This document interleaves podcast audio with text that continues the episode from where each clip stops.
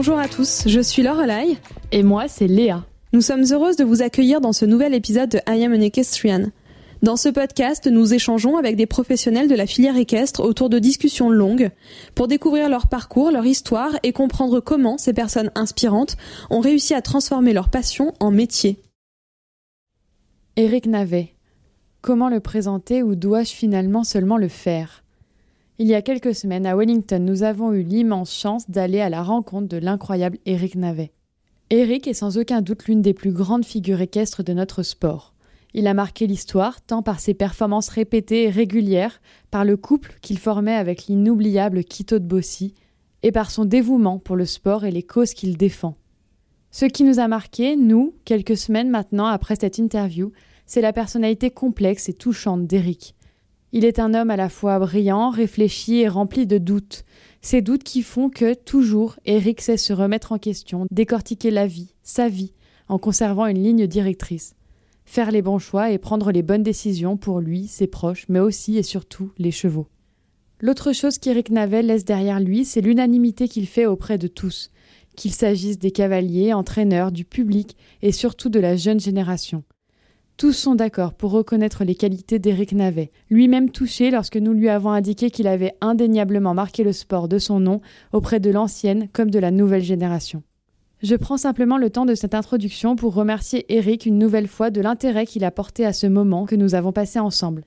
De vous remercier, vous qui écoutez cet épisode et qui nous permettent de vivre cette aventure. Je vous laisse découvrir l'histoire incroyable, impressionnante, mais aussi touchante d'Eric Navet. Léa? Oui? Comment tu la vois, ta maison idéale? Mon rêve depuis toujours, c'est clairement d'ouvrir mes volets et de voir mes chevaux dans un pré. Moi aussi. D'ailleurs, je me le dis à chaque fois que je rends visite à mon père dont les fenêtres de la cuisine offrent une vue plongeante, délicieuse sur l'écurie intérieure. Je me rappelle alors combien j'aimerais me réveiller, ouvrir les volets, découvrir mes chevaux qui profitent de leur paddock paradise. Parfois, je vais même jusqu'à scroller le site Equestrian Immobilier et je me surprends à rêver. Tu connais? Oui, carrément, j'en ai tellement entendu parler. Equestrian Immobilier, qui nous a fait le plaisir d'être notre partenaire cette semaine, est né de la rencontre entre deux passionnés de chevaux et d'immobilier, Kevin Gauthier, cavalier international, et Valentin Meurice, expert foncier et chef de piste. Ce duo idéal, porté par la synergie de leurs compétences respectives, a créé il y a 4 ans maintenant une agence immobilière dédiée aux biens équestres. L'équipe composée d'une dizaine de personnes réparties sur tout le territoire français propose d'accompagner l'estimation d'un bien, de partager son expertise pour la mise en vente, la location ou la recherche d'un bien immobilier équestre. L'agence a par ailleurs l'habitude de proposer des services annexes comme les mises en relation pour les dossiers d'urbanisme, de comptabilité, de fiscalité agricole ou encore les permis de construire pour ses clients français et internationaux, européens, américains ou encore provenant du Moyen-Orient dont les exigences sont variées et très précises. Propriétés équestres, écuries privées, haras d'élevage, écuries de propriétaires ou encore châteaux et manoirs. Equestrian Immobilier pourrait bien devenir votre interlocuteur privilégié pour accompagner votre projet et faire de votre rêve une réalité.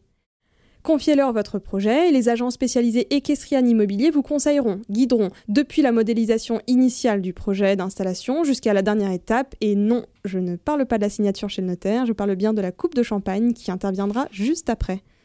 Parce que vous, nous et eux, nous partageons tous la même passion, celle du cheval.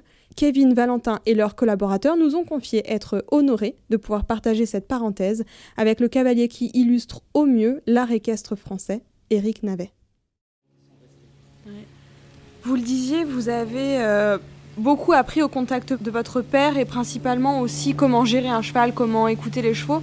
Et c'est quelque chose que j'ai lu euh, d'une interview qui euh, était donnée par votre élève, Karl Cook, qui disait qu'à votre contact, il avait réellement appris à s'occuper d'un cheval, à être euh, attentif aux marqueurs de santé, un exemple assez classique au volume d'eau que les chevaux boivent, à savoir reconnaître les signes de fatigue, d'inquiétude est-ce que c'est ça pour vous, être un homme de cheval, savoir le lire, savoir lui prêter toute euh, notre attention?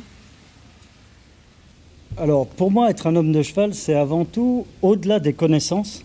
Parce qu'évidemment, on dit tous, bah, être homme de cheval, euh, c'est connaître les chevaux. Mais je dirais même connaître tout, l'anatomie, connaître comment ils fonctionnent, mentalement, physiquement, leurs besoins, etc. C'est ça, être homme de cheval. Mais je dirais, avant tout ça, c'est comprendre l'animal.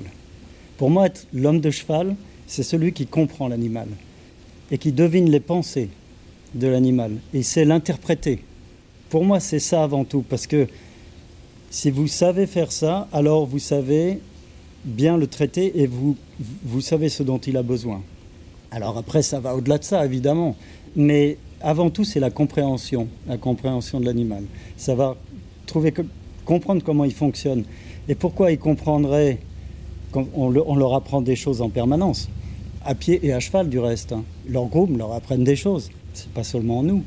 Mais ce que je veux dire par là, c'est que on apprend la façon dont on doit demander. C'est-à-dire, euh, si on sait comment ils fonctionnent psychologiquement, on sait comment leur demander les choses. Alors, monter, travailler sur le plat, travailler l'obstacle, tout. On a le même but avec tous les chevaux parce qu'on a des besoins très très précis sur la piste. Et plus on va vers le haut niveau, plus on a des besoins très très précis. On doit être précis. Donc le comportement du cheval en piste doit nous permettre, nous cavaliers, d'être précis.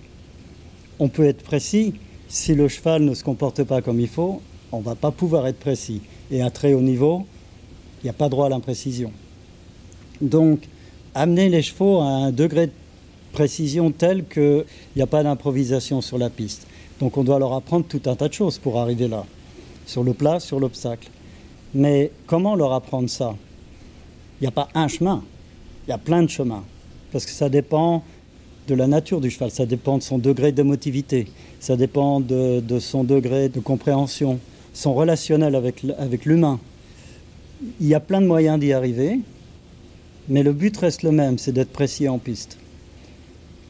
Alors, comme tous ces moyens d'y arriver sont différents, on doit savoir comment interpréter chaque cheval et comment lui apprendre, comment lui apprendre sur le plat, comment l'éduquer, comment l'entraîner.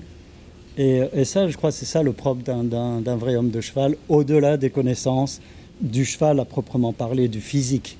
Mais euh, moi, je commence par le mental.